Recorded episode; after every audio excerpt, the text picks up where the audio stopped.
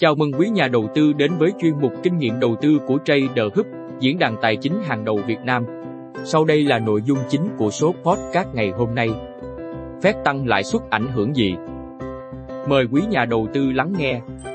Phép tăng lãi suất luôn là sự kiện thu hút sự quan tâm của đông đảo nhà đầu tư. Bởi các chính sách liên quan đến lãi suất của Fed có tác động lớn đến nền kinh tế toàn cầu, kể cả Việt Nam. Vậy, trước hết hãy cùng hiểu xem, Fed là gì?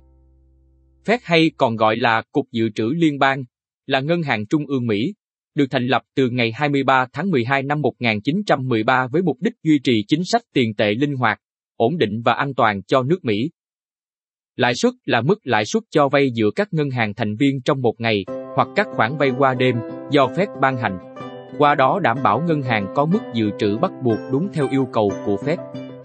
Tỷ lệ lạm phát sẽ ảnh hưởng đến giá cả hàng hóa, dịch vụ nên mục tiêu quan trọng của Fed là giữ cho tỷ lệ lạm phát luôn duy trì ở mức ổn định là 2%.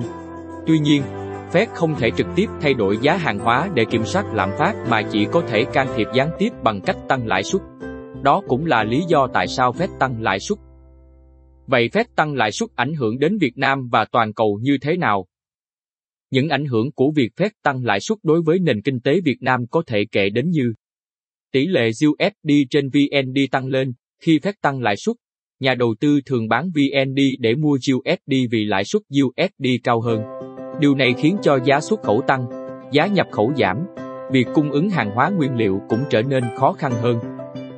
Tăng nợ công, đa phần các khoản nợ nước ngoài được thanh toán bằng đồng USD nên khi lãi suất phép tăng sẽ khiến nợ tăng theo. Từ đó khiến cho cán cân thu chi của chính phủ bị ảnh hưởng.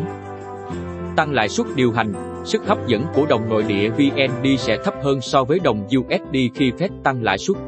Ngân hàng nhà nước phải có biện pháp điều chỉnh lãi suất điều hành để giảm áp lực về tỷ giá và kiểm soát lạm phát. Nhu cầu mua hàng xuất khẩu từ Việt Nam của các nước giảm, người dân thường có động thái thắt chặt chi tiêu khi lãi suất Fed tăng. Điều này khiến cho nhu cầu tiêu dùng cũng giảm đi, gây khó khăn trong việc tiêu thụ hàng hóa xuất khẩu. Còn với thị trường chứng khoán Việt Nam, việc tăng lãi suất có thể tạo ra các sự thay đổi như sau.